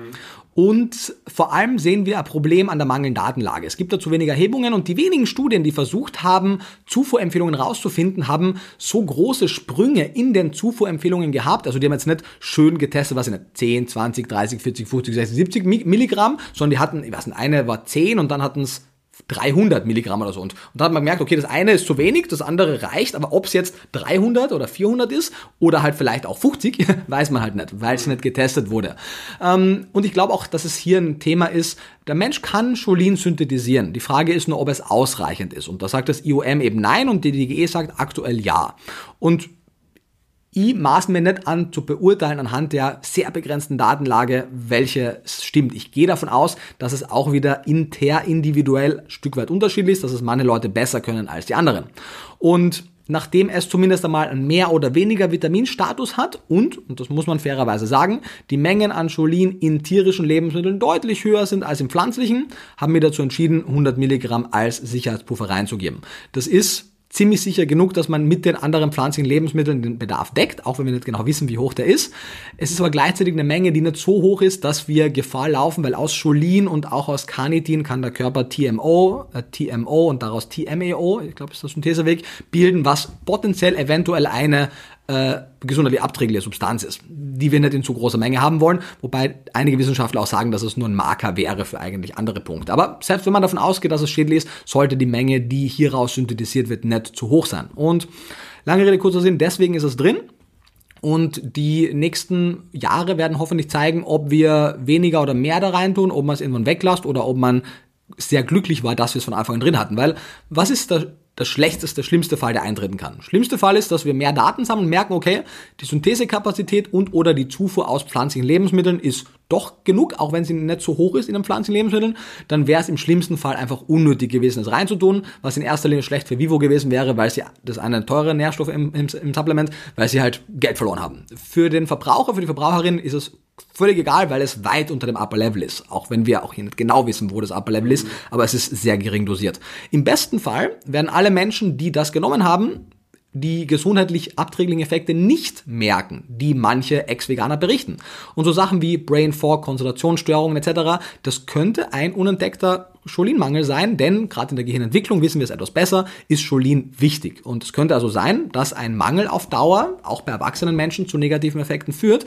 Und ich möchte keine Ernährungsweise empfehlen, wo wir nicht ganz sicher sind, ob das eintreten könnte. Deswegen ist es drin. So, das klingt jetzt natürlich auf den ersten Blick katastrophal für den Veganismus, weil letztendlich sage ich damit, wenn du nicht diese Nährstoffe oder zumindest die allermeisten davon nimmst, wirst du die nicht gesund vegan ernähren können. Ja, und damit muss man einmal leben. Veganismus ist eine ethische Essenentscheidung. Wenn du es gut machst, kann es gesundheitlich wertvoll sein, wenn du richtig dazu supplementierst, und in den nächsten Jahren und Jahrzehnten hoffe ich sehr, dass wir das Multinährstoffpräparat wieder aus dem Sortiment nehmen können, weil Lebensmittel in Deutschland, Österreich, Schweiz dann so weit angereichert sind, dass es total unnötig wäre, sowas zu nehmen. Aber das wird nicht in den nächsten Jahren passieren. Es wird hoffentlich in den nächsten Jahrzehnten passieren. Vielleicht passiert auch irgendwas und es kommt früher, aber wenn man sich die Mühlen anguckt, wie langsam die arbeiten und bis Gesetze geändert werden, vor allem bis verpflichtende Gesetze aufgestellt werden, das wird zu lang dauern. Und bis es soweit ist, denke ich, dass das der rationalste, sinnvollste Kompromiss ist. Mhm.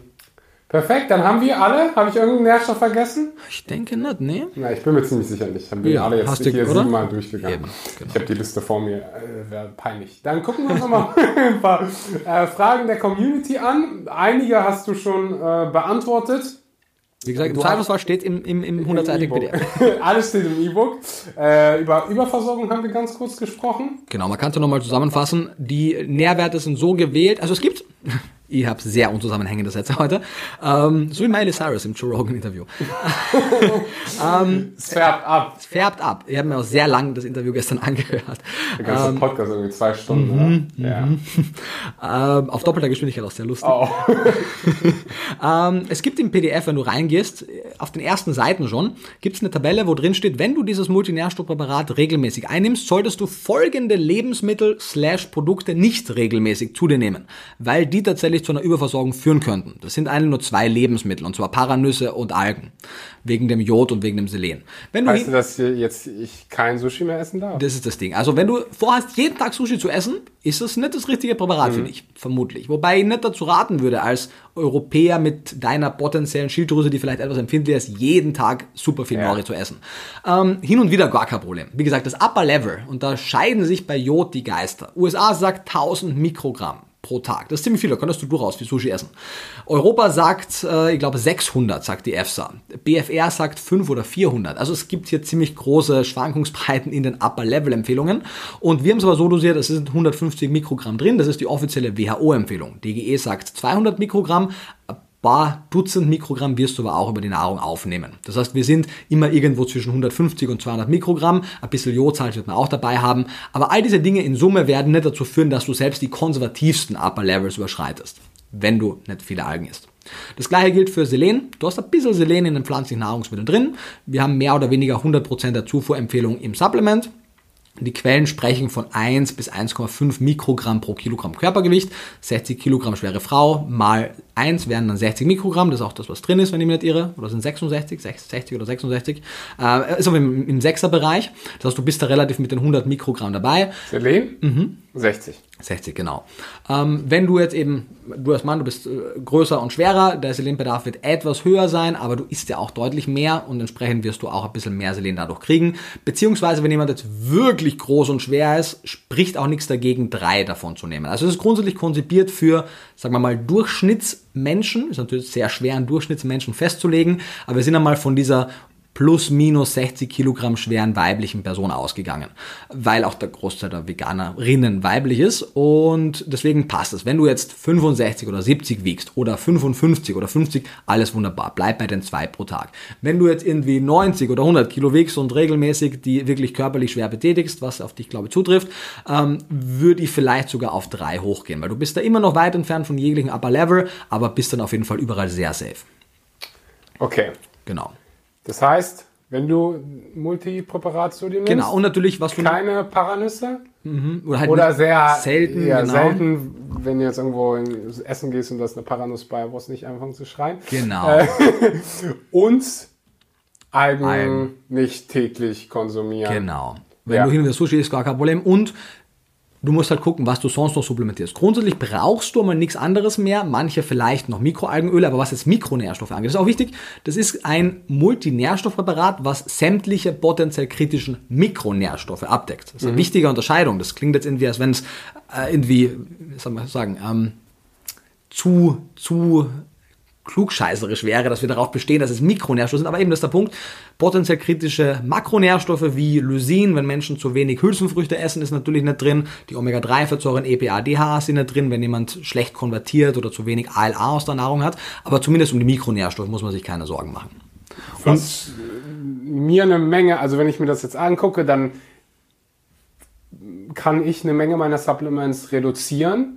Ähm, wir haben Vitamin B zwölf, ich brauche kein Separat, also ich brauche normal, im Moment habe ich ein Vitamin B zwölf Sub, ja. ähm, Supplement, dann wenn ich nicht genügend Sonne bekomme, äh, ein Vitamin D Supplement, kann ich weglassen, ähm, Jod und Selen sub- supplementiere ich aktuell auch noch separat, so drei Dinge, die ich schon mal nicht mehr nehmen muss, ja. so, ähm, ich habe jetzt kein großes Problem damit, aber A, spare ich eine Menge Geld damit und auch Zeit. Ist praktischer, klar, ja, ist ein Produkt viel halt. praktischer. Ähm, d- ja. Genau, also man muss halt gucken, was man sonst noch supplementiert. Grundsätzlich die, also klar, wenn du jetzt Kraftsportler bist, wirst du vielleicht noch Kreatin dazu nehmen und so weiter. Aber was die Mikronährstoffe angeht, werden gesunde Menschen, meine Krankheiten verlangen unterschiedliche Supplementierungen, aber gesunde, normale Menschen unter Anführungszeichen brauchen da eigentlich von den Mikronährstoffen her nichts mehr, wenn sie sich ausgewogen vegan ernähren sonst. Okay, perfekt. Ähm, ansonsten, viele der Fragen wurden beantwortet. Wir haben darüber gesprochen, warum kein Omega drei. Ähm, ich bin mir sicher, da wird man auch Gibt's ein Video von dir... Ähm, es wird auch noch ein Video geben, sehr ausführliches, wo wir über das alles und... Ja, aber sprechen. Auch allgemein über Omega drei es und gibt, Supplement, es ja gibt oder nein. Drei, drei, vier, vier Videos zu Omega drei auf meinem Kanal. Ja. Und jetzt ähm, auch ein neues Miley Cyrus Video, die ja auch wegen Omega drei aufgehört hat. Genau, ja. Also alle genau. Miley Cyrus Video angucken von, yes. von Nico. Das würde den Rahmen jetzt so ein bisschen sprengen, wenn wir noch ja. äh, ausführlich über Omega drei sprechen. Genau. Und warum es nicht im Supplement drin ist, wird auch nochmal im E-Book beschrieben. Ja. Ähm, dann pick ich mir jetzt nochmal so zwei, drei spannende Dinge raus. Ist es auch für Kinder geeignet? Ja, wichtige Frage. Eigentlich, also es ist auf jeden Fall nicht für Kinder konzipiert. Ob es für Kinder geeignet ist, kommt ein bisschen darauf an, wie man die Gesamternährung plant. Aber per se mal, und das ist das Gute daran, dass ich es nicht verkaufen muss, weil sonst wäre in der Bredouille, hm, ich habe es ja hergestellt. Und, ne? Grundsätzlich empfehle ich es nicht. Wir werden früher oder später hoffentlich die Zeit finden, sehr viele Konjunktive, ähm, ein Präparat für Schwangerschaft, Stillzeit und auch für das Kindesalter zu machen. Einfach, weil die andere Nährstoffbedürfnisse im Verhältnis zu ihrer Größe haben. Und wenn man anfängt, hier sagen, naja, könnt ihr vielleicht eine statt zwei Kapseln meinem Kind geben oder eine halbe und so weiter. Das funktioniert, es ist... Es könnte funktionieren in einigen Aspekten, aber es ist einfach nicht dafür gemacht. Und wenn man eben dieses Sorg- Rundum-Sorglos-Paket haben möchte, das trifft einfach für Kinder nicht zu. Ab dem fünfzehnten Lebensjahr können Kinder das genauso in der hundertprozentigen Dosierung nehmen. Also ab dem fünfzehnten Lebensjahr bitte gerne zwei Kapseln, weil da sind die Nährstoffempfehlungen nicht mehr so weit unterschiedlich und da passt das wunderbar. Die paar Unterschiede, die es noch gibt, werden durch die Ernährung ausgeglichen. Aber für die Schwangerschaft und Stillzeit ist einfach manches zu gering dosiert, manches ist zum Beispiel auch Cafolat drin, was man empfehlen würde. Ähm, Omega drei ist gerade da auch wichtig. Das heißt, es ist kein Präparat für Kleinkinder, Slash Kinder, Säuglinge und Schwangere und Stillende. Mhm. Genau. Was wäre die Alternative? Und das ist das Problem, es gibt kein wirklich gutes Multinährstoff für diese Gruppen, gerade auch für Kinder, die vielleicht Schwierigkeiten haben mit den Kapseln, da wäre es sinnvoll, was Flüssiges zu nehmen.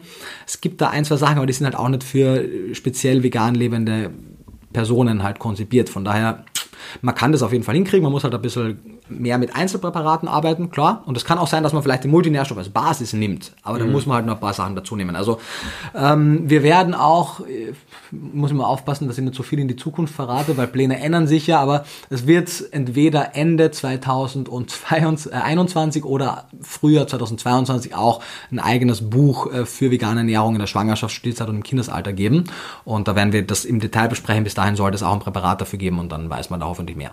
Von daher nice. Am besten der Schwangerschaft. Das heißt, wenn du jetzt gerade, ja eben wollte ich gerade sagen, wenn du jetzt gerade vorhast, schwanger zu werden, dann wart noch. Warte noch ein bisschen ab, genau. bis Nico sich an den Tisch gesetzt hat. Genau. Wenn das Buch draußen ist, dürfen alle schwanger werden. Siehst du, so die veganen Schwangerschaften in die Höhe springen. Großartig. Äh, ja, auch ja. Gut.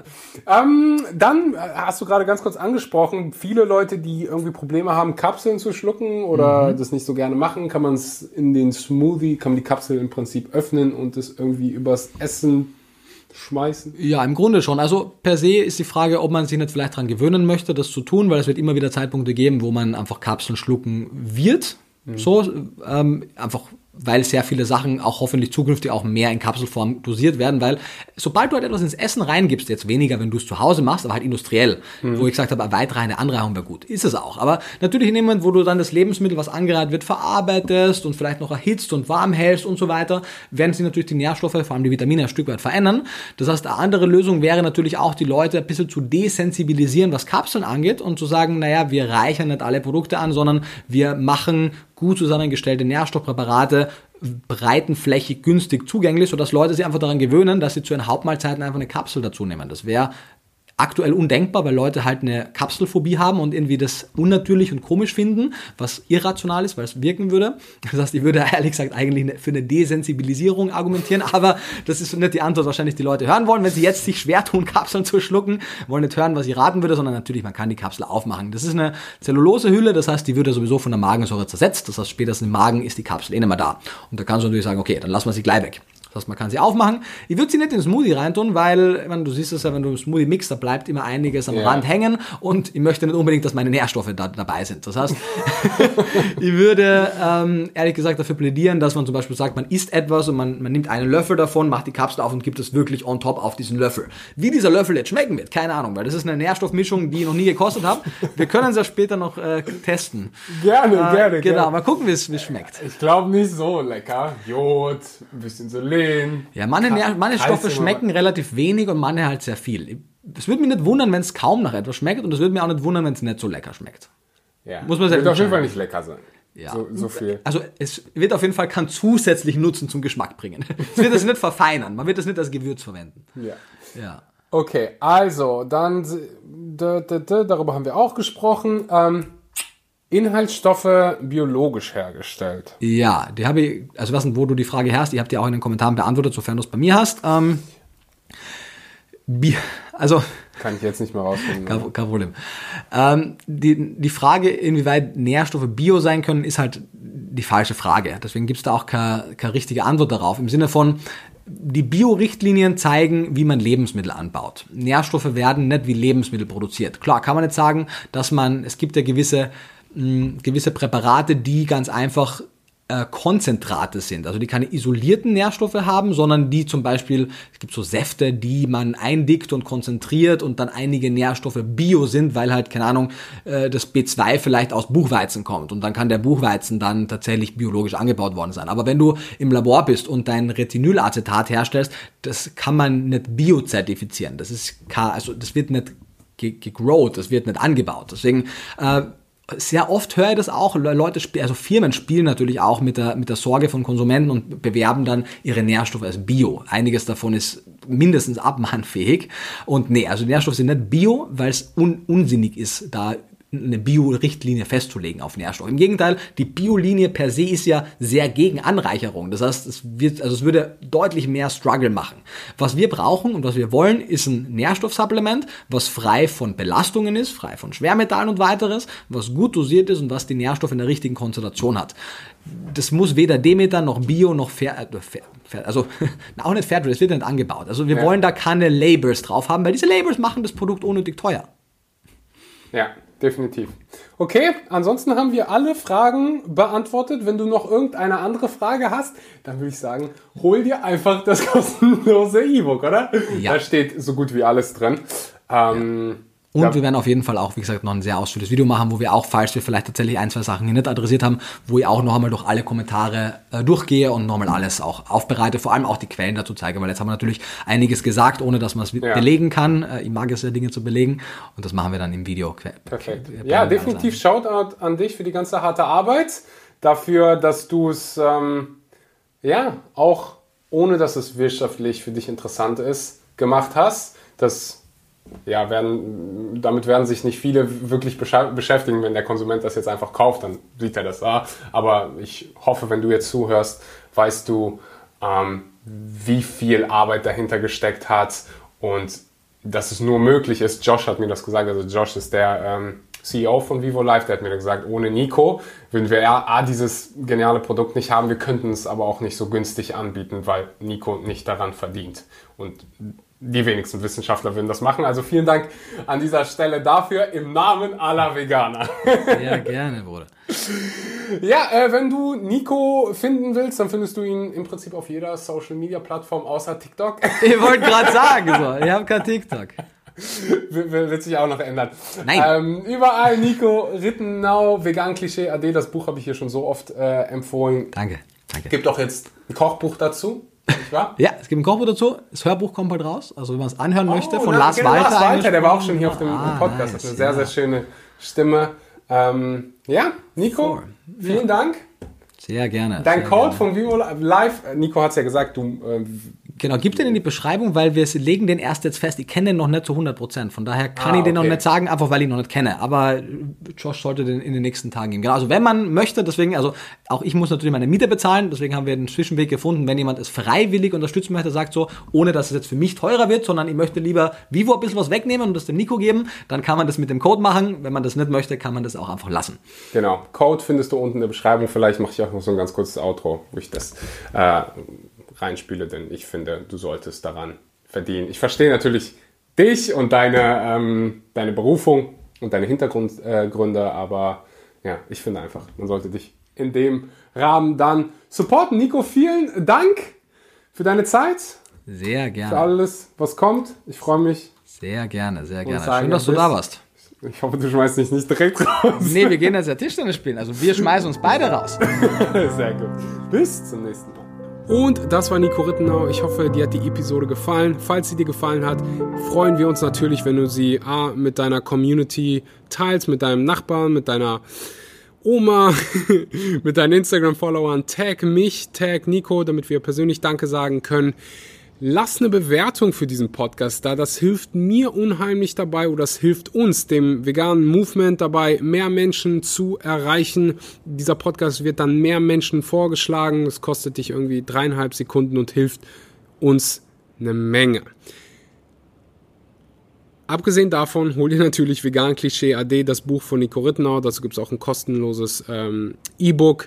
Folg Nico, falls du es noch nicht tust. Er ist ein Geschenk für diese Welt. Sein Content ist unfassbar mehrwertreich. Also Nico Rittenau, äh, den Link findest du auch unten in der Podcast-Beschreibung, aber einfach Nico Rittenau auf Instagram, YouTube, noch nicht auf TikTok, ähm, anklicken. Und ja, ich danke für deine Aufmerksamkeit.